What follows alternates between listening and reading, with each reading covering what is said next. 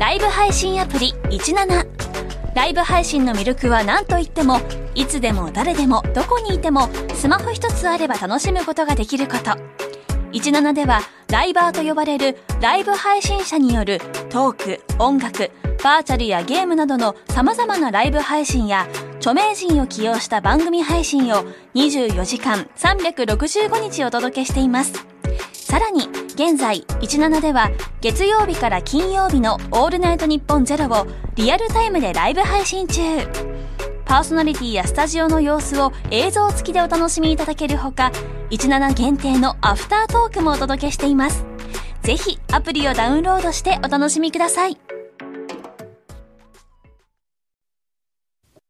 7月13日月曜日時刻は午後3時半を回りました。FM93 AM1242 日本放送ラジオでお聞きの皆さんこんにちは。辛坊治郎です。パソコンスマートフォンを使ってラジコでお聞きの皆さんそしてポッドキャストでお聞きの皆さんこんにちは。日本放送の増山さやかです、えー、ありがたいことにですね先週末あのポッドキャストっていうやつをですね、ええ。検索をかけてみたんですよ。昔あのレギュラーで毎週土曜日にやってた時にポッドキャストやってましたよね、うんうんであの時にほらランキングってありますよね、ええ。あのランキングで大体ですね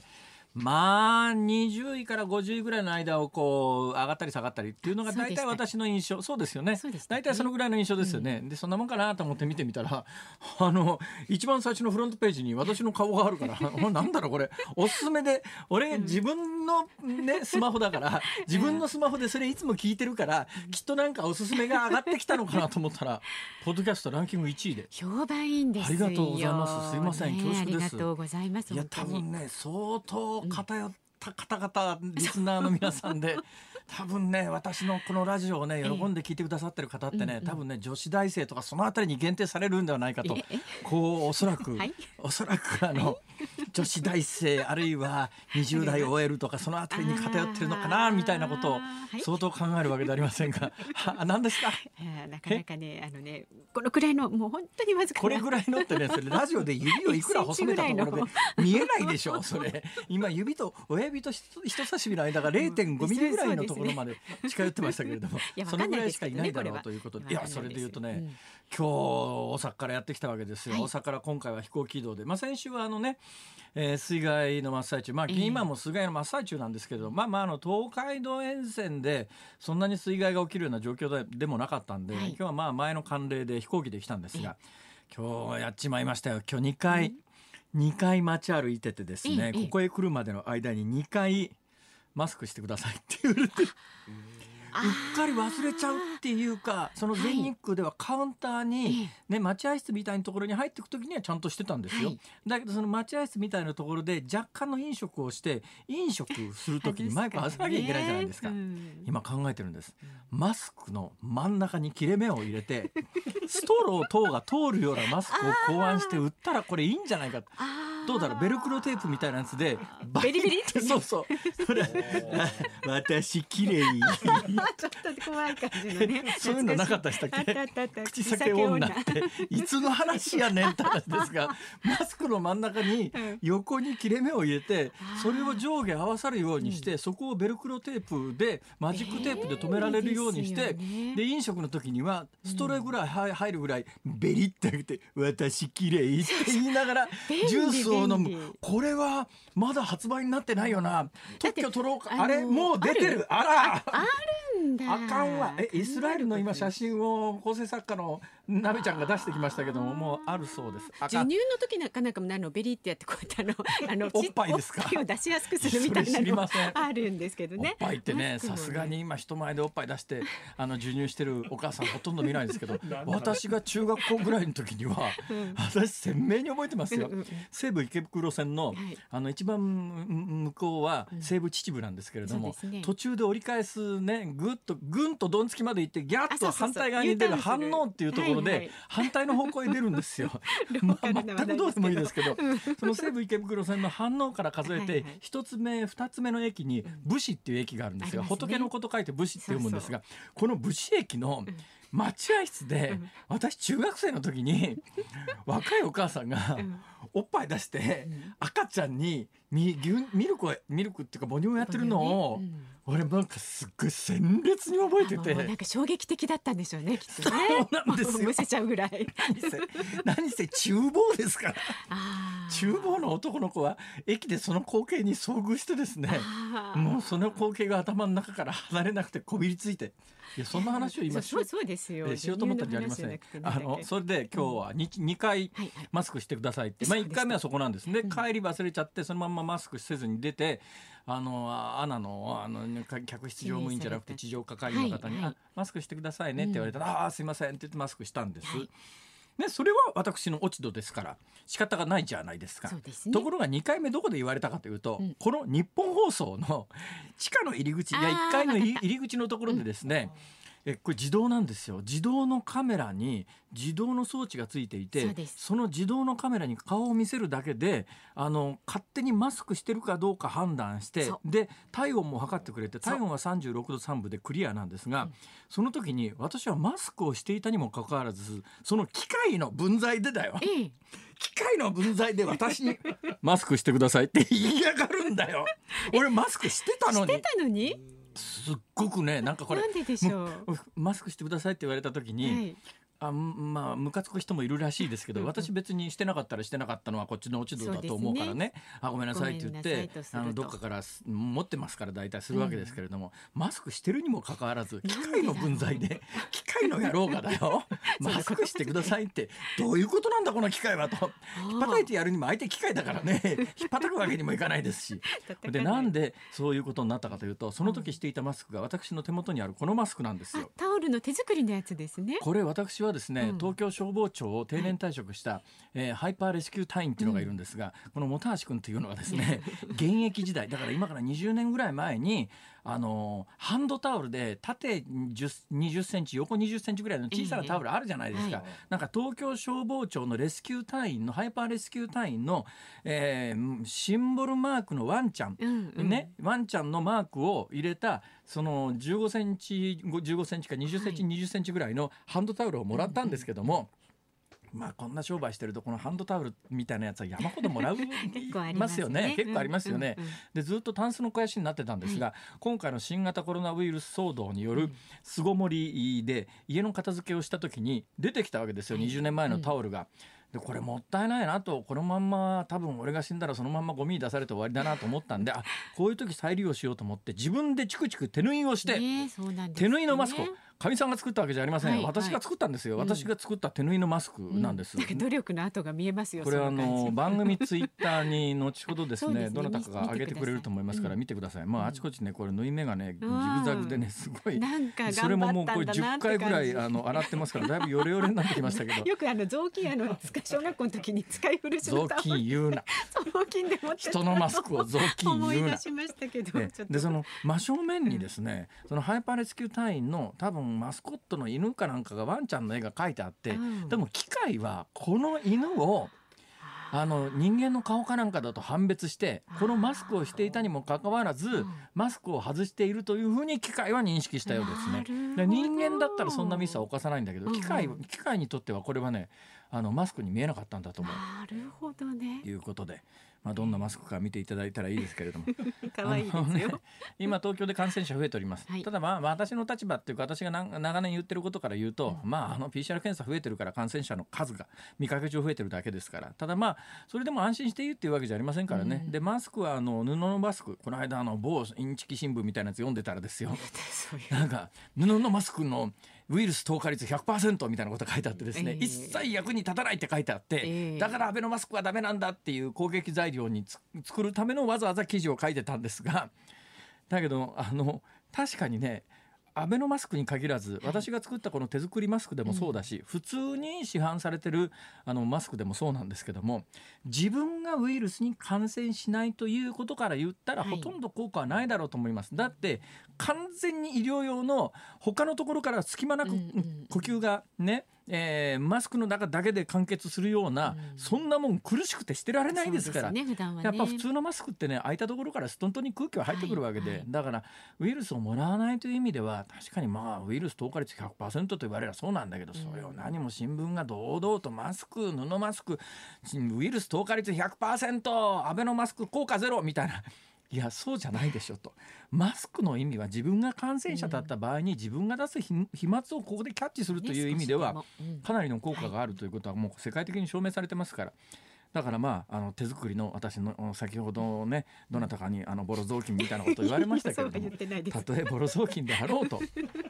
口の前に一枚布をかましておくということが大変有効でありますので、はい。ええー引き続きこういう時はですね、えー機械に注意されないように。そうですね。ところとそころ日本放送の入り口の機械。すいませんね本当に。さあではそろそろ今日の株と為替の動きをお伝えしておきます。今日の東京株式市場日経平均株価は先週金曜日に比べまして反発して493円93銭え高い。500円も上がってんの、はい。先週も月曜日上がったんですよね。最近ちょっと傾向的に月曜日上がるというのは、うん。週末にニューヨークの株がなんか上げるケースが多いのかな最近。だから週末ニューヨークの株が上がった勢いで月曜日も東京が上がるっていう傾向にどうもあります。500円はでも相当高いですね。ですね。でえ終値いくらになってるんですか、2万2784円74銭で取引を終えています。ただまああの納得いかないのはですね、これだけやっぱり東京で感染者が増えてかなり不安だと思ってる人がいるんだけども実際に株の売買やってる人にとってはあこのぐらいはある意味おみ織り込み済みっていうか別に死者重症者が増えてるわけでもないから、あの経済にそんなに影響悪影響ないだろうと市場マーケットが見てるということの証左ですから。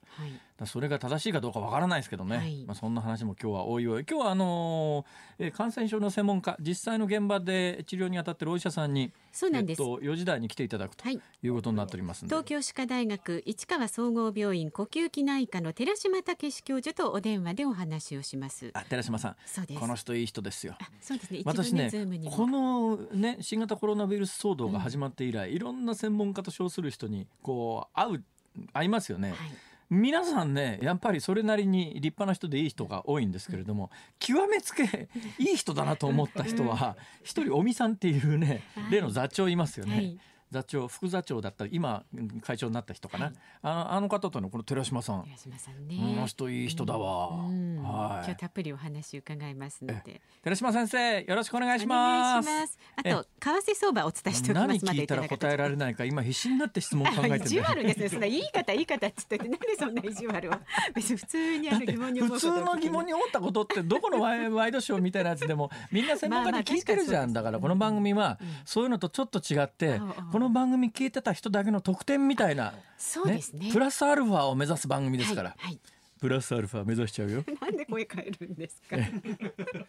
手作りマスクもねマスクに顔の絵が描いたっちゃねダメですよね機械にはダメって判定されますからね はい。誰ですか？そう為替相場言わせてそれください。からあのマスクの真ん中にね横に切れ目を入れてねそこでねビリッと開けて飲食ができるというのは もう世界にはあるらしいですから今から特許取って人儲けなんて考えてもダメかもしれませんよ。悪徳商人みたいな顔しちゃって。さあ、え為替相場言いますよ。現在一ドル百為替相六円。場まだ言ってなかったですか？あらま1ドル106円90銭付近で取引されていますこちら先週木曜日からは30銭ほど円高ですけれどもまあ落ち着いた動きになってちょっとだけ円高って感じですね。そうですね。私綺麗。それは口先女ですね。はい、では番組ではあなたからのご意見そお待ちしております。突っ込むのやめていただけませんかね。はい。メールは z o o m zoom アットマーク一二四二ドットコム。ツイッターでもどんどんつぶやいちゃってください。もう賛成意見でも反対意見でも構いません。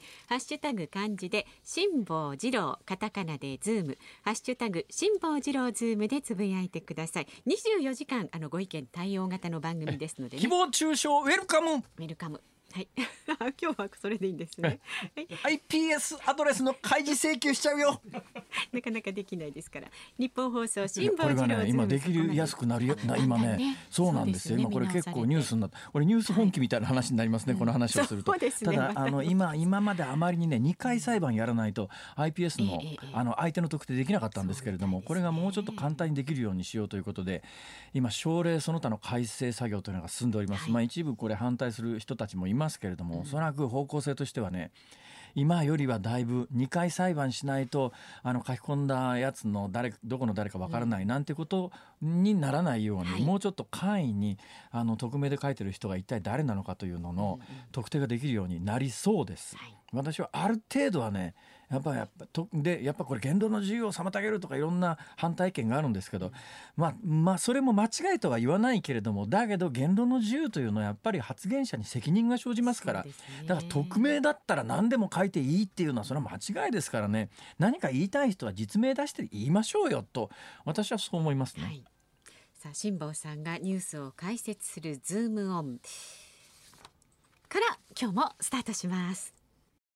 今回のゲストは広島カップを悲願の初優勝に導きましたミスター赤ヘル山本浩二さんです。昭和のプロ野球を彩ってきたレジェンドに迫る「プロ野球レジェンド」火曜夜10時。先週から始まりましたニッポン放送夕方の新番組辛坊治郎ズームそこまで言うかこのコーナーでは辛坊さんが独自の視点でニュースを解説。まずは先週土曜日から今日にかけてのニュースを1分間で紹介するズームフラッシュです。今月5日まで新宿のシアターモリエールで上演されていた舞台で新型コロナのクラスターが発生。舞台を企画プロデュースした映画評論家の有村昆さんらこれまでに30人以上の感染が確認。今年の冬に予定していた同人誌の即売会コミックマーケット99新型コロナの影響で開催中止へ。任期満了に伴う鹿児島県知事選挙新人で元九州経済産業局長の塩田光一氏が現職の三田園聡氏を破り当選。アフリカ大陸全体の新型コロナウイルスの感染者は12日までに57万人を超えこのうち南アフリカは26万人余りと全体の46%が集中しています。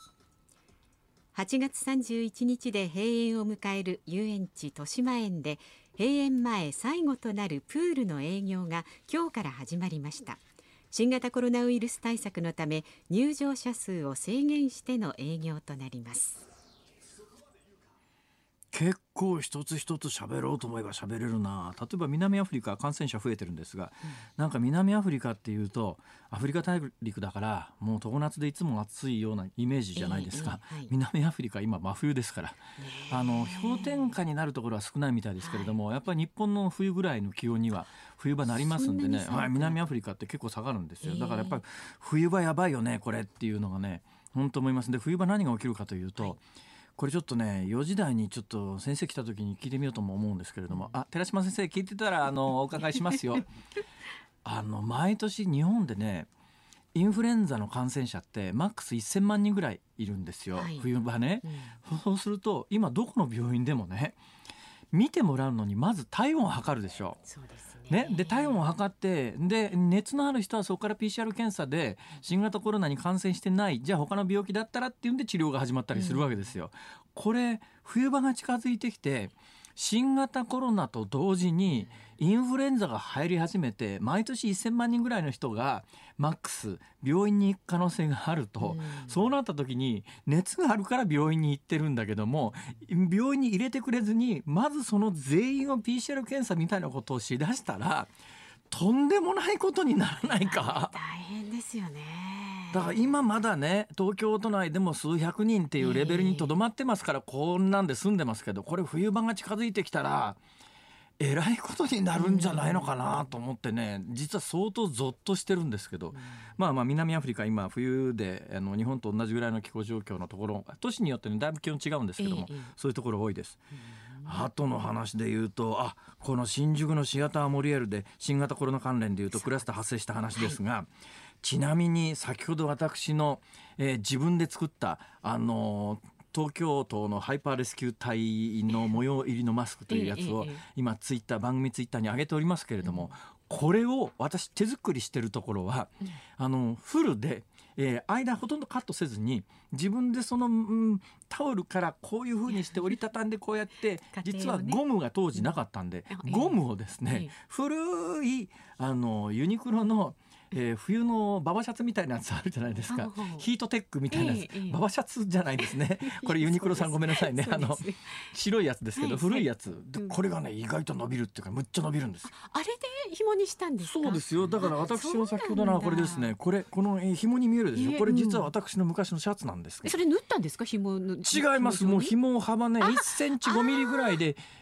じゃない1センチ5ミリ、うん、1.5センチぐらいで、えー例えばはいはいはい。20センチとか切り出して、ええ。それでキュッと引っ張るともう本当にゴム状になるんです。これね耳痛くならないしその後私はですね、うん。台湾からマスク用のゴムを、えー、100メートル輸入したんですが、この100メートル輸入したのが本当に100メートルあるかどうかというのを実際に半日かけて測るという途中でゴム紐こんがらがってえらいことになる。何が言いたいかというと、うん。はい。このゴム紐を買って100メートル本当にあるかどうか測った映像と私が実際に、えー今手に持っている自分のマスクを作ったこの過程を「えー辛抱の旅」という YouTube のチャンネルで公開中ですん慣れで、るとね、はい。はい。えーどうやって作ったらいいか、もう今更いらねえよって言われそうですけどね。まあ参考にしてください。はい、まあそんなこんなでありますが。というようなことであそれで言うとそのその前の一つの前のニュースで新型コロナ以外の話で言うと三田園さんもうテレビ朝日のニュースステーションのね、なんとか記者クラブ国会記者クラブかなんかから言うと必ずこう出てたおじさんですよ。ね出てまねあ。の大きい声じゃいませんよ、はい大きい声じゃいませんけれどもね、現職の知事の2期目ってよっぽどじゃないと落ちないんです。現職知事ってめちゃめちゃ強いんですよ。だから現職知事の2期目で落ちたってほとんど聞いたことがないくらい。悪口になってきますかだんだん。小池さんこの間すごい票であれだからまさに現職知事の2期目なんです現職知事の2期目って強いんですよ、ところがですね三田園さん現職知事の2期目で起こっちゃったんですね。これなんで起こっちゃったかというと構造的なものがありまして。ほら報道ステーションじゃなくてニュースステーションじゃないですか、はい。ニュースステーションっていうとどっちかというと反政府反自民みたいなものをこう売りにしてる番組ですよね、そこで大活躍をされたまあキャスターなわけですよ。で1期目はそれを前面に出して自民公明の候補を敵に回して反原発で当選したにもかかわらず、今回の選挙では自民公明に押してもらった上で1期目の公約であった仙台原発っていうのがあるんですが仙台っていうと宮城県みたいですけれども川の内と書いて仙台って書くところが鹿児島にありましてここに原発があるんですね。この仙台原発をまあやめるということを公約に掲げたのに知事になった瞬間にいやそのまんままあいいんじゃないの再稼働もみたいな話になってなんか一番の公約がぐずぐずになった上にもともと反政府系で売ってたキャスターなのに2期目の戦いで自民と公明が後ろについちゃったという。そうすると自民公明の支持層にしたってお前元テレ朝じゃねえかよあんだけ前悪口言ってて自民公明に押されるかね、逆に言うと市民団体で元前回の知事選でこの人当選の原動力になった人たちは原発で裏切や裏切りやがった上に2期目は自民公明に押されて出んのかよっていう構図になったらもう選挙にならないんですよ。だからもう盤石で絶対強い現職の知事が2期目の選挙でまさかのこれだけの有名人でも落ちるということなんですが私三田園さん一回ね焼き鳥屋で飯食ったことがあるんだよね。あご一緒して。ええ。そんなに悪い人じゃなかったんでね。別に悪口言うつもりは毛頭ないんですけど。まあ、結果的にはそういう背景があったという話です。うん。さあ言うてるうちにえこのズームオンの項目1個目すごい重要なニュースがあります。今日はこれでガンガン喋っちゃうよ。こちら参りましょう。河井克行被告亀井静香元大臣の秘書にも300万円か去年の参議院選挙をめぐる買収事件で起訴された河井克行被告が亀井静香元金融担当大臣の秘書にも300万円を渡していた疑いがあることが分かりました。検察立ち悪いはこんな重要ニュースをね、これ土曜日の朝刊ですよ、ね、最初に報じ報じられたのが、土日ってほれ昼間のワイドショーないじゃないですか。その上今日月曜日は新聞休刊日ですよ、土曜日の朝にこれあの最初ねえ94人にえー2600万円ぐらいをばらまいてましたってずーっと報道されてきたんです。その中には町長みたいな人がいて一番もらってた人は200万円もらってましたよみたいな話があってその人たち全員どうも起訴するつもりがないらしいというのでとんでもないって話は先週やりました。ところが週末になってで私の番組もない時にですよ、まあ、土曜日の朝に全国ネットのウェイクアップという番組がありましたけれども、ここはもうあの今コロナと水害でパンパンですから、はいそんな状況の中まあなんかこっそりみたいなリークするにも土曜日の朝を狙ってくるかと。ほんで土日狙って月曜日新聞休刊だから亀井静香元自民党の重鎮ですよ。ね、元大臣の公設秘書に300万円ですよ。これが秘書でとどまっているのかその300万円がどこに行ったのかとか、このニュースすごく大きなニュースなのにもうどこも今日になったらげ週またいだら扱ってるとこないよね。だけどこれすごく大きなニュースでこの300万円もらっても買収は金受け取った側だって罪になる犯罪なのに、はい。この300万円もらった人間も無罪放免か？何なんだよ一体日本の検察は。みたいなことを言うと俺は今日帰りに立ち小便で捕まるかもしれないから。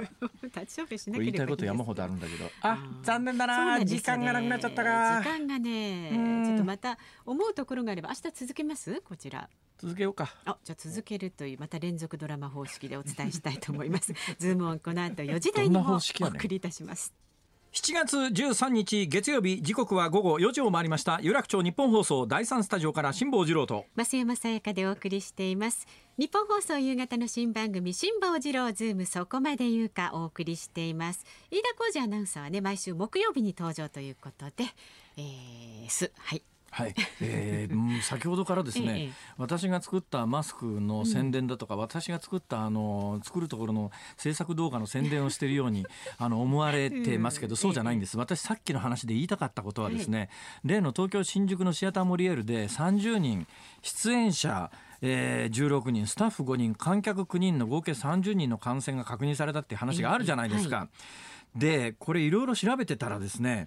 あのーマスクなんですよ。マスク？はあ、マスクに行き着いたんでそのマスクの話をしようと思ってその話をし始めたんです。振りだったんですね。でその振りの前に、一応まあ皆さんご存知だと思いますけれどもあの東京新宿のね、えーシアターで、えっと、これがね6月30日から、えー7月5日。7月5日っていうとまだ1週間経ってるか経ってないかって感じですか、はい。7月5日まで行われていた。だからこれそのね観客9人が何曜日の観客だったのかとか知りたいわけですよ。これなんでかというと、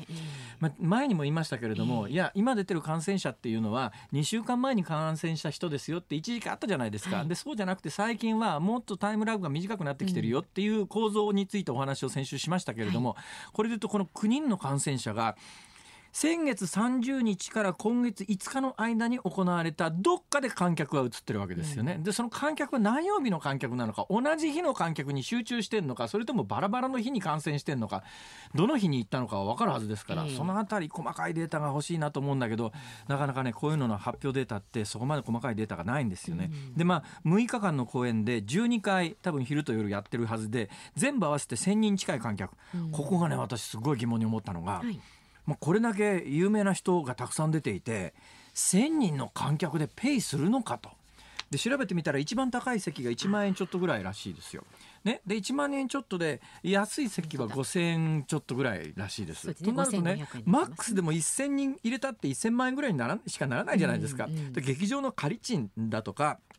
出演者のギャラ等を考えた時にこういうあの小さい規模の演劇みたいなやつが商売になるのかなと思ったら、い。ある方がですね辛坊さんあのねそういう構造じゃないんですよ、それはあのチケット収入ももちろんありますけれども、こういう人気の方が出るね舞台においてはあのグッズ収入っていうのがすごいんですって。はいはいはい。えそうなの？って言って、この新宿シアターモリエールで上演されて30人の感染者が出た「ザ人狼イケメン人狼アイドルは誰だ?」という舞台で、はい売られていたと思われるもののリストというのがに手元にありましてええええオリジナルマスク夏にぴったりクールタイプ全14色1枚3000円。あ一枚三千結構なお値段。でその後、えー新型コロナウイルス感染が明らかになった方がですね、そのマスクを着用している写真が 今ネット等で出回ってたりなんかしてですね、えー多分現場で売られてたんでしょうね。そうとなると現場でつけてたマスクはこれか夏にぴったりクールタイプ。オリジナルマスク3000円。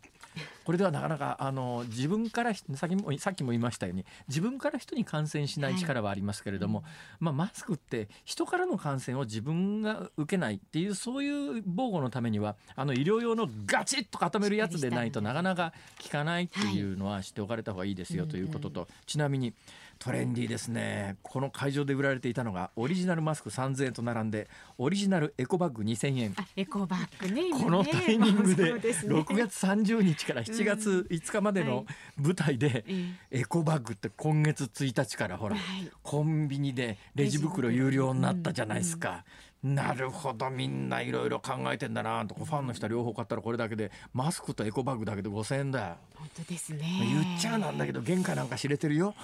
まあチケット代と同じぐらい それにかかっちゃうんですね。となるとこれがまあ一定数売れりゃそこそこの収益になるのかな、なるほど。ミニシアターみたいなものを支えてるのは、あこういう構造なんだということをね。ま、すよね。はい。うん。まあ、だからこそ、えー感染者を出してはいけないという状況の中で、まあ、出たことに関してはもう私は不幸としか言いようがなくてですね、はい結構なんかあの激しく攻撃してる人もいるようですけれども、まあ私はね病気になって攻撃される筋合いはないなという気は正直しなくもないんでね、だそんなに攻撃するのもなんだなとは思いますけれども。ただまあ依然として、えー感染した結果どうなるかそのあたりについては議論があるところでこれはあと専門家の方に出ていただきますけれど、ただまあ感染防止の努力は少なくとも引き続き必要だと、はい、いうことで私も今手作りマスクを携えてこのスタジオに入っております。はいしっかりしてくださいねそれをねえ私は原価ただ そうですね。はい。ラジオをお聞きのあなたからのご意見もお待ちしています。メールは z o o m zoom アットマーク一二四二ドットコム。また番組を聞いての感想、ツイッターでもつぶやいてください。ハッシュタグ辛坊治郎ズームでつぶやいてください。ニッポン放送辛坊治郎ズームそこまで言うか。この後は新型コロナの疑問にズームします。辛坊さんが独自の視点でニュースを解説するズームオン。この時間特集するニュースはこちらです。寺島武史教授に聞く新型コロナの数値の読み方。日本感染症学会の専門医で東京歯科大学市川総合病院呼吸器内科の寺島武史教授にお電話でお話を伺います。じゃあ下さん呼びかけてください。寺島さんよろしくお願いしますご無沙汰しておりますはい、寺島です。よよろしくお願いしま。しますすいやー寺島さんとはですね私がこの春までやっていたとある番組の でご一緒して以来あのどうですか？その1月ぐらいからもう先生にはあのその番組にお出になってていろいろこうお話を聞いてたんですが、はいその頃考えていたこの病気の日本における推移と、はい。実際にその後日本で起きたことの推移っていうのはどうどう見見てらっしゃいます？まず、まあ、第一波は、まあ、抗体検査の結果など見ても、あの日本としてはうまく乗り切れたと思います。はいはい。ただ、えー、と思ったより早く、えーここに来て患者さんが増えてきてるということで、やはり油断すると危ないというか、という意味では、今後も長い戦いになるのではないかというのが今のあの思ってることです。あのね、ちょっと最初にこう私が最近感じている素朴な疑問からちょっとあの先生答えていただきたいんですが、はいあのこれ依然として、えー感染症予防法の指定感染症の上位確か結核と同じぐらいの病気に位置づけられてるはずなんですが、で今あの先生の病院どうか分かりませんけど私が関西で行ってる行きつけの病院はですねえー入り口1箇所に制限されて入るときに全部どんな病気にかかわらず体温測定をするわけですよ。で、はい発熱してると病院に入れてくれないんですね。はいで別ルートで多分まあ新型コロナに感染してるかどうかの可能性を PCR 検査等で調べて、えー感染してなかったらあのじゃあ治療しましょうかっていう流れになってるわけですよ。はいあのところがですね今はまあ夏場だからいいですけどこれ冬場になってくると毎年インフルエンザ入り始めますよね普通に。はい普通にインフルエンザが入り始めると発熱した患者さんが当然のことながらいろんな病院にどんどん今とはこの夏場とは桁違いの数が病院に行くことになってその人たち全員にいやあなた発熱してるから別ルートの別ラインに乗ってくださいって言って PCR 検査等々であの新型コロナでないということを判定して次のステップに進むということをあと数ヶ月続けているということになるととんでもない混乱が冬場に起きそうな気がするんですが先生どう見てます？おっしゃる通りだと思いますけれども、むしろ3月、4月の、えー手探りの時は、えーそうでした。あ実際そんな感じだったんですか？はい。はあで幸いその他の熱の人が減って今、えー、と少しそこの、あの交通整理もスムーズになりつつありますけれども、ええもちろんあの辛坊さんが予想しているようなことは我々も予想してますからこの第1波特に、え2月3月のインフルエンザもあった時期を経験してますので、えー、とそれに対する、えー準備もおそらく混乱なくいけるといいなと思いますが、皆さんがインフルエンザにかからないように予防接種をするとか、今回、この、まあ、出かけない、マスクする等々で、インフルエンザそのものが幸い感染者が今シーズン少なかったということも、えー必要以上の混乱を招かずに済んだので、次のインフルエンザのシーズンもそうあってほしいと願ってます。まあ確かにインフルエンザと新型コロナと感染の仕方が非常に似通ってるからあの新型コロナをちゃんと感染予防ができるような状況ならインフルエンザもかなり感染予防ができる可能性もあるということですな。そうです。ですね。はいとなるとどうなんですかねでインフルエンザってあのそうやってある程度ふ抑え込めるもんですかやっぱり。そうですね、インフルエンザは、えっと、やはりあの人と人との接触が基本ですから、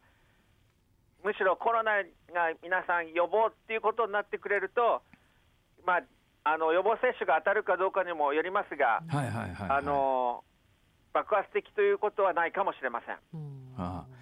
予防接種っていう話ですけれどもあの医療現場にいらっしゃってどうですかね？その今そのしきりにも私もいろんなところで今一番聞かれる優先順位で一番高いのがですねそんなこと分かるかいって話なんですが私のレベルではね、はい。あのワクチンはいつできるんですかとかって聞く人いるんですがあのお医者さんどう見てます？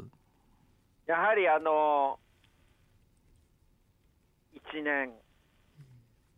2年先ではないかなという気がします。ああそうするとそれまではとにかく感染予防を徹底するしかないということですか？そうですね。はい。それとねこの間ある政府関係者と話してたらはい。あの最近重症者が、まあ、重症者が減ってる理由はちょっと私もよく分かんないんですが、はい。あの死者が減ってることに関して言うとはい。かなりあの重症化した時の、はいえー医療水準が日本の医療水準は上がってんじゃないの？っていう指摘がをする人がいたんですがこれどうなんですか？現場としては。あのもちろん新型コロナそのものに対する確立された治療法っていうのは、唯一あの、レムデシビルが認可されているだけですけれども、ただその、えー、と、呼吸器の管理であるとか、はい。えー必要によっては集中治療室で、あとエクモの管理であるとか、ええ。そういう全体的な患者さんのサポートっていうのは、すごく優れてますし、ええ。幸い、爆発的に感染者が出なかったので、重症者一人一人をきちんとそうやってケアできてきたということはあります。あのその重症になった場合ですね私もそのある病院関係者と話をしててえー、そうなんだと思ったんですけども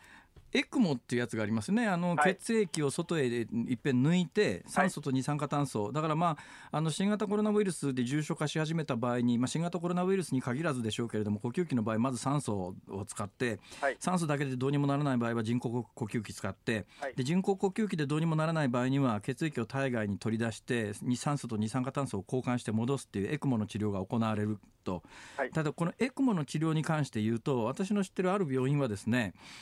従来は他の病気病院でエクモがない病院で重症化した人をあのうちの病院に受け入れるという体制だったけれども新型コロナに関して重症者が今後増え始めた時のことを考えたらうちの病院で重症化した人にはエクモを使える可能性があるけれどもエクモ目的の転院は認めないっていうそういう病院があの聞いたことあるんですけれどもとなるとこれ最後の治療をしてもらえるかどうなのかっていうのは行った先の病院次第の運次第っていうことになるわけですか？まあ運という言い方はちょっと何とも言えませんが、ええ施設によってはやはりあのそこまでの治療ができないところもあります。となると結局やっぱり重症化した時にどこの病院でどの先生に当たるかっていうのはけ結構いいまああのこれ言葉選びながらしか喋れないんですけれどもう運命の分かれ道みたいなとこありますよね。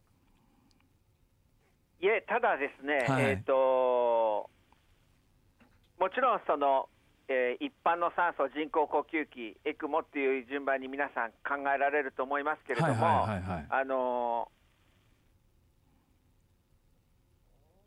エクモができるところ、できないところもありますが、その人工呼吸器の管理までは、えー、と新型コロナの患者さんを見るような総合病院、あるいは指定病院ですと、もうまずあのきちんと管理できるチームがありますし、その本当にエクマでまで必要な人っていうのは、えええーと本当に一握りです。あなるほど。はい。これね実際こう自分が感染したらってことを考える想像するんですけども、はい。これ自分があの発熱してました。で病院の入り口でひあの引っかかりました。であの PCR 検査したらあの病気だと分かりました。熱はあります。その後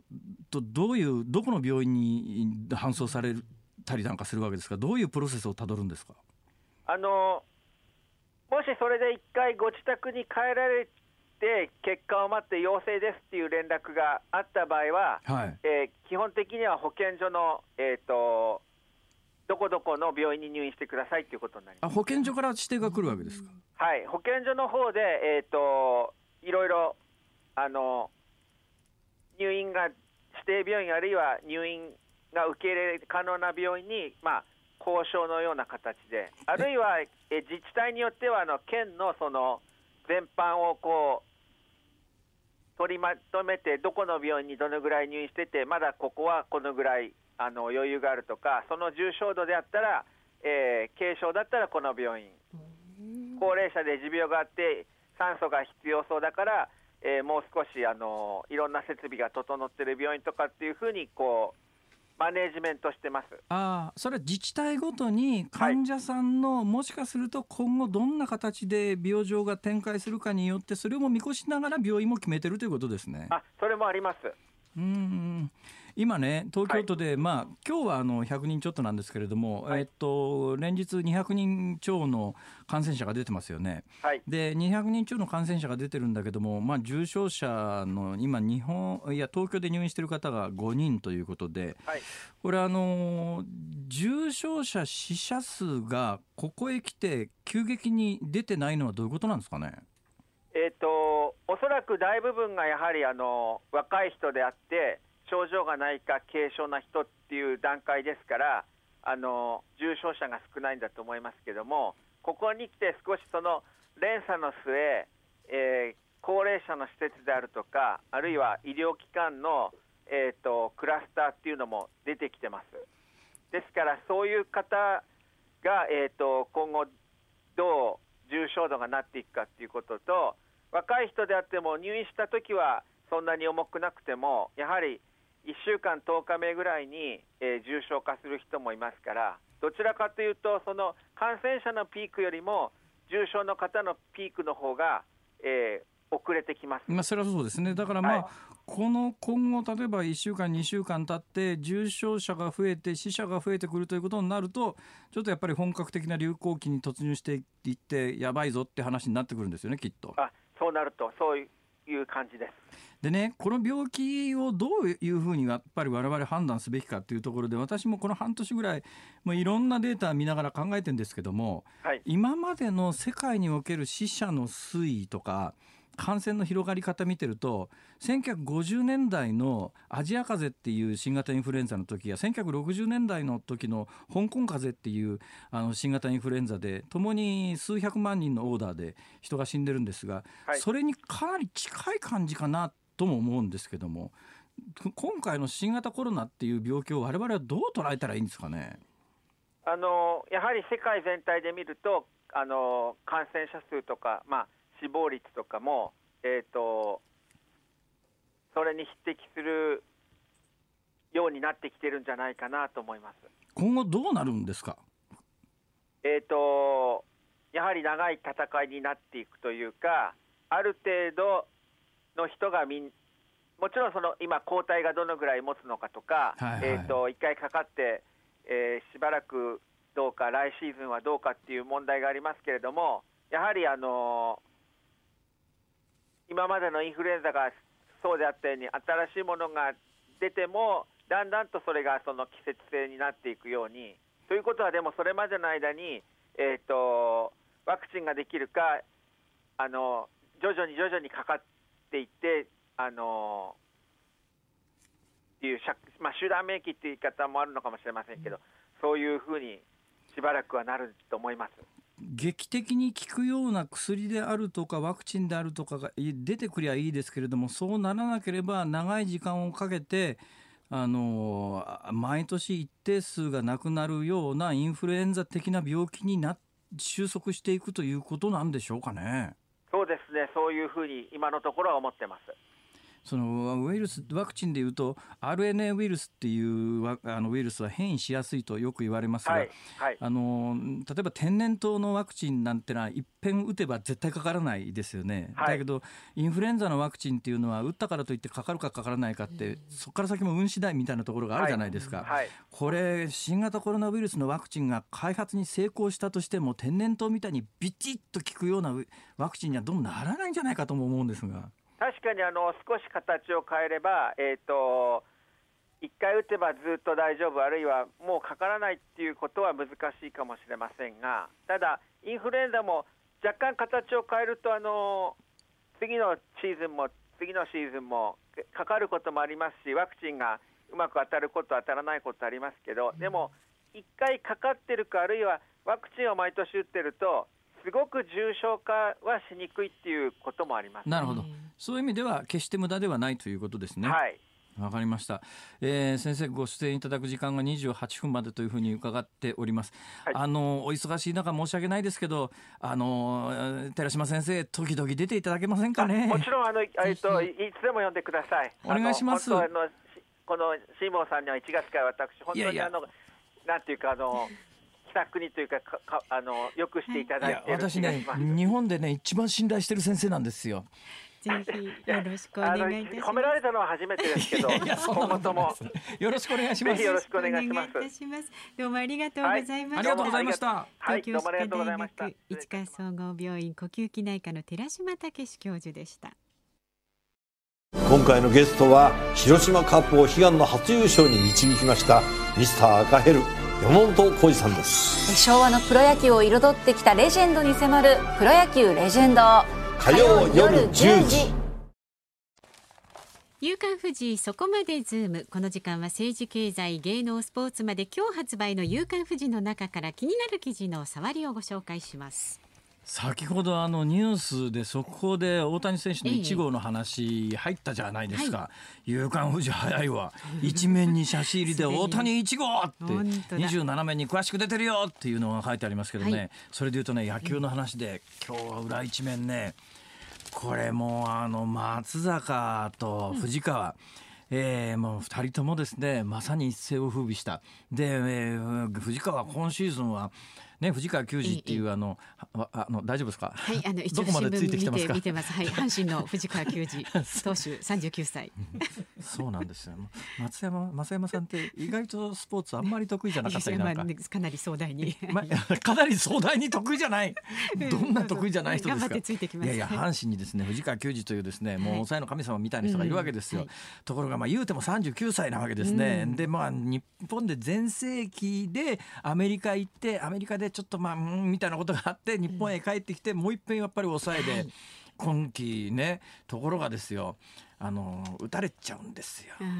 で打たれちゃったもんですからですね今ちょっとね降格されちゃって2軍落とされちゃったりなんかしてですね、で同じタイミングで松坂松坂はもうアメリカのメジャーであれだけ活躍をしてですよ。でところがですね今シーズンあの茨城県内の病院で脊椎内視鏡頸椎手術というのを受けたということで、これ松坂も39歳なんですよ。同世代だだから39って普通で言うと若いななんだけど、プロ野球選手で39歳っていうとうん。もうちょっとこっから先いつまでやんだっていう話に考える年齢なんです、ね、だけどね松坂なんかはあ野球が本当に好きなんだろうなと思うのは、はい。うん、アメリカであんだけ稼いでますから、うん、ね日本でなんか別にね 今更別に、ね、まあ日本で戻らなくたっていいんだけどやっぱり野球がしたいっていう一心なんだろうと思います。この辺ね、私もこのうん考えるわけですよ。あ自分のねそうだからどこまでやるんだこの仕事って。だからね、うん、この松坂みたいにとにかく野球が好きで、うん、ねいくつになってもとにかくあの投げさせてくれる限りは投げたいっていう人もいればですよ、えー、花からやまあ野球が嫌いだから野球選手になってる人はいないだろうけど私みたいに惰性でこの業界入ってきちゃって惰性なんですか？惰性でこの年まで来ちゃった人間としてはいつまでこの仕事をやってんだろうっていうのをこう考えた時ににこの「夕刊富士」の今日の裏一面のですね同じ39歳の藤川球児とあの松坂がこれ松坂大輔がこれからどうしていくんだろうってこの記事すっごい面白いの。すごい面白いの。ですっごい面白いで言うとね、でも一面のあの尖閣に91日間も中国の光線がね、はいはい入っていて。であの接続水域っていう、まあ、領海ギリギリのところまでやってきてたよ、それも若者側に振る舞って日本の漁船を追いかけたりなんかして、とんでもない話だっていう。これはもうぜひ必読で読んでいただきたいんですが、はい。私が全然違うところで気になったのがですね中森明菜のあはいはい私中森明菜ファンなんですよ。中森明菜のえー奇跡と奇跡奇跡はあの今まで来た道っていう意味の奇跡ですね、奇跡はあの奇跡を起こすののミラクルの奇跡ですけれども、この中森明明菜の歌姫伝説があのあの時何があったのかが詳細に書いてあって、ああそうなんだっていう明菜ファンとしてはね、もう絶対これは必読です。わかる。注目しちゃう。私自慢じゃありませんけど、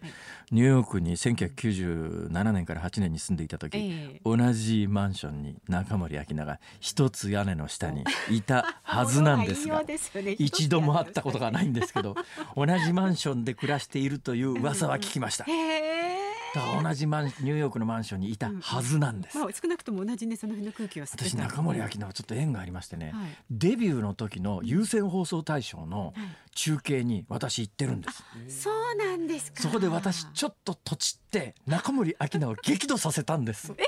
怒らしちゃったんですか？はい。だけど中森明菜は私がとちったんだけど私に激怒せずに、はい 大変なことになったんです。そんなこの話はね連続ドラマでこの番組を継続的にお聞きいただければ 私が新人時代に中森明菜に何をして中森明菜にどうして激怒されたかという この話を詳しくこれは面白いよ。でもこれ話短い話だとできないんですよ。かなり長く説明しないとね何があったかわからないっていうの。不時着方式でまた行きましょうわかりました。はいそんなこんなです。夕刊富士の気になる記事を紹介するそこまでズームでした7月13日月曜日時刻は午後5時を回りました辛坊治郎です。日本放送の増山さやかです日本放送夕方のニュース番組辛坊治郎ズームそこまで言うか先週月曜日からね始まってますけれどもお聞きいただけてますでしょうか？一週間頑張ってですね、ええ。昨日私は、あの午後にですねちょいと走りに行こうかなと思って、あの腰痛先週お話ししましたけれども、はいはいはい。おかげさまでですね毎日この番組歩いて通ってたらだいぶ楽になってですね昨日午後に近所5キロほど走れる状況になったんでね。近所5キロ走ったら汗だくになってですね、で近所のスーパー銭湯に行ったんですが、そこで私は はい。フジテレビに殺されかけたんです。何ですかそれフはジテレビは御社の系列ですよね。そうですよ。これどうしてくれるんですか死んだら。昨日行ったら夕方ですね、はいサウナに入ったんですよ、はい。サウナでちびまる子ちゃんをやってたんですね、で昨日の回はちびまる子ちゃんは前の15分と後ろの15分で続きだったんですよ。ほいでどういう話だったかというと、ちびまる子ちゃんが学校のトイレの鍵が壊れてトイレから出られなくなって お家に帰れなくなっちゃったんですね。それで、うん。それでまあお父さんお母さんが心おじいちゃんが心配してですね、大騒ぎになるわけですよ。はいこれ結末どうなるのか トイレから出られるのかどうなのかと思って見ていたら、はいはい。間一旦 CM 挟んで後半もその話なんですよ。もうサウナから出られなくなってですね。出られずね。ずーっと とにかく最後に、ね、学校の先生か用務員さんかなんかが公務員さんかなんかが見つけて、トイレから助け出すところまでうん確認してあちびまる子ちゃん助かったと思ってやっとサウナから這うようにして出たんですけど俺あのタイミングがあと1分遅れてたら 死んでたと思う。いやいやいやそれはね自己責任ですから本当にどうしてくれんだ本当に。まあでもねそうですよね気にかかりますよねそうなんだよ。あの、ああいうこの最後まで見なきゃいけないものをサウナでテレビで放送するのやめてほしいな、本当に。まあこの番組も実はそれ狙ってますんでどうなるんだろうっていうのをもう引きずりながらも私引きずるつもりはもとないんですけれども 話が佳境に差し掛かった頃になるともうお時間ですって言って増山さんにぶった切られるというですね連日それの繰り返しになってるというだけの話ですから、うんまあ、はい新しい方式ですのでねあのラジオ聞きの方もついてきてくださいねあよろしくお願いしします。はい、まだまだご意見はこちらまで。メールは z o o m zoom アットマーク一二四二ドットコム。ツイッターはハッシュタグ漢字で辛坊治郎、カタカナでズームでつぶやいてください。あ、そうだ。リクエスト辛坊さんのエンディングソングリクエスト今日忘れてるのかなと思って。今 今日はやらなくていいのかなと思ったら。そうですか。先ほどあの「夕刊フジ」でですね中森明菜さんの「歌姫伝説」っていうのの連載がすっごい面白いって話したじゃないですか、ふっと思い出して改めて聞きたくなったのが中森明菜少女 A。ああいいですね。どうでしょうか？少女 Aいいと思います。賛成乗ります。じゃあそれを 用意してお願いします。さあメールやねハッシュタグ、えー、辛坊治郎ズームでツイッターの方もお待ちしています。ニッポン放送がお送りしています。辛坊治郎ズームそこまで言うか。辛坊さんが独自の視点でニュースを解説するズームオン。今日最後のズームオンはこちらです。週末こんなニュースもありました。何ですか？何です まあ、最後のズームオンでは週末辛坊さんが気になったニュースをえ？いくつか解説していきます加減なよの？そうやったらあの冒頭でやったね広島の話をねこの広島のねえー選挙違反事件喋らせたらですね、俺今から2時間の講演はできると思うよ。そんなにですか？えいりませんか？うんあでもこれなんか明日あ明日あ明日やれ。あ明日やれ。あそうですか。わかりました。今あの担当ディレクターから明日やれという指示が飛びましたんで 今日はやめときます、はい。そうですね。今週末結構いろんなニュースがありましてね私その中で一番実は注目したのはですね、あのー2020年代後半だから今もう2020年代ですよね、はい。2020年代後半にどうも日本人宇宙飛行士が月面に立てるんじゃないのっていう。お数年後っていうことです、数年後ですね。これなんですっごい気になってるかというとですねこの間日食がありましたよね、はい。あの日食の時にですね私あのちょうどその直前ぐらいに巣ごもり部屋片付けで あの2000年代の終わり頃と2010年代初頭に日本で観測できた日食が2つあるんですよ。ええ。で2000年代後半にトカラ列島というところで皆既日食というのがあったんですが、これをわざわざ私は取材に行ったんですね。え。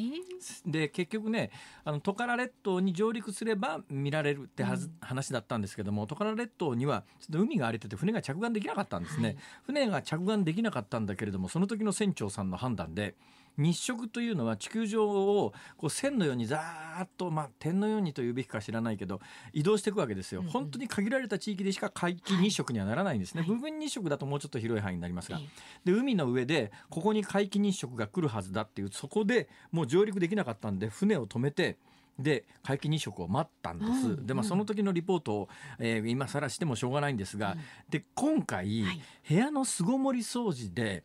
あの日食グラスをいろいろ見つけてたら3つも発掘されたんです。いろんなもの出てきますね。で3つ日食グラスが発掘されたんで、はい。この間日食ありましたよね、部分日食が、あの日にで、えー予報を見るとねか近畿だと北の方だと晴れるという予報だったんです、はい。大阪市内はちょっと曇って無理かなみたいな予報だったんで、わざわざ北近畿まで車を走らせて コンビニの駐車場に車を止めてまあ日食の観測を行ったんですが、日食は綺麗に見えたんですけれども、ええ。これをインスタね私あの辛坊治郎っていう こっちは普通の辛坊治郎のインスタがあるんですが、このインスタで皆さんに自慢しようと思ったわけですが、映らないんだよ。私 iPhone の、えっと、8プラスっていうやつ使ってるんですが、はいえ iPhone のカメラでええ。月も撮れなきゃ太陽も撮れないんです。で日食グラスを通しても私月撮ったことあります？月をあ iPhone のグラうんあのスマホのカメラで。綺麗に撮れないでしょ？例えば三日月だけどもそのくっきり三日月にはならなくてなんだか結局ぼやーっと普通の月みたいにしか映らないんですよ。うん。であのスマホのカメラで月とか太陽とか撮れないんだと思ってすごい衝撃を受けてはいそれでなんとか月をきれいに撮る方法がないかというのをそれからずーっといろいろいろいろ検索をして ねえーわかりました。え。撮る方法はあります。だから面白いのはスマホのカメラって月や太陽をきれいに撮るだけの能力はあるんです。だけどその能力がオートだと設定自分でマニュアルで全部の設定ができればある程度撮れるんだけどオートだとあの基本的にカメラに入ってるコンピューターの性能の問題だと思うんですけど、オートだと映らないんですよ。オート外すことできないんですよ、ね。できないんです。よね。だ iPhone の場合は例えばねこうスマホの画面の被写体をピッと押すと、うん。そこにピントが合うんです。う便利で露出もそこに合うんです、うんうんでじっくり押すとん露出を自分で変えられたりする装置も,、もあるんですけど、うんね。それでもダメ。月や太陽ぐらいやっぱり極端に周りと露出が違う物体はピントも合わないんですよ、うん結局、うん。だからぼやっとしか映らないんですが、あれマニュアルで設定できるようにすると、マニュアルで設定できるようにしました。なんで？ソフトっていうかアプリ買ったんです。お金出でして。できるんですか？でいろいろ調べたら無料のアプリがあるよって書いてあったんで、ええ。その無料のアプリを探して導入したつもりが490円課金されてですね。さあ490円かよとこう思って。ね。これすごい悩んだんですけども最後は「いや490円!」これ毎月お金取られるアプリだったら絶対ダウンロードしてないんですけども初回それで買えばいい1回だけだから無料な90円でこれでね綺麗に月が取れるということが判明してうん。うんうんでさらにあのつ勢い余って、はい。えースマホ用の天体望遠鏡みたいなやつも買ってしまいましてですね。えスマホ用の天体レンズが広がるようにまあまあ要するに望遠超望遠レンズですよ、あーはいはいはい。ね超望遠レンズを買ったんですよ。うん。うん。っていう状況の中で週末ニュースを見ていたら、えーどうも日本の文部科学省とアメリカの NASA が、これあの10日ですから先週の土曜日か金曜日かな？先週の金曜日かな？えー月探査協力にえー関する共同宣言を日本の文科省とアメリカの NASA がまとめてですね共同宣言をまとめてでアメリカが大体今ね2025年ぐらいにアルテミス計画って言ってですね2024年か。2024年だからもうあと4年ですね。あもう一遍あのアポロ計画で1960年代に、はい。えーう宇宙飛行士をガンガン月に送り込みましたよね、その後まあ経済性の問題や予算の問題もあってなくなったんです、でもう何十年も前に人類は月に立ってたはずなのにもうもうがどうんやっと2024年に再開するということになってうん。これにこの計画に日本も参入して2020年代の後半に日本人宇宙飛行士が月面に立てる。おーこれだけどちょっと俺年齢制限かかってるから 無理だな。育気育気ちょ育気ですか？え？またごっつい金は NASA に踏んだくられるんだろうな文部文科省はとかいろいろ思ったりなんかして。この話もまだ長いけどもうあ時間がない。じゃあまた今度。えもうそんなに興味がない。そうですね。この話は今日で終わりにします。その後どうも火星に行くらしいっすよ。おズボンでした。今回のゲストは広島カップを悲願の初優勝に導きましたミスター赤ヘル山本浩二さんです。昭和のプロ野球を彩ってきたレジェンドに迫る「プロ野球レジェンド」火曜夜10時お送りしているのは中森明菜さんで少女 A ですがね。このスタジオの中では、えー日本放送の少女 A こと増山さやかさんが歌って踊っております。いやもうこれはねやっぱね異常事態になっております。世代が私たち世代アイドルですから振り付きで全部歌詞もねあ歌えるってそうですか感じですよ。ピンクレディィとどっちですか？あ両方。あ両方いけますか？成長していって聖子ちゃんとか UFO そうなんえですよ、ーそうですね。この世代の皆さんは大体中森明菜とか、えーピンクレディでお踊れますよね、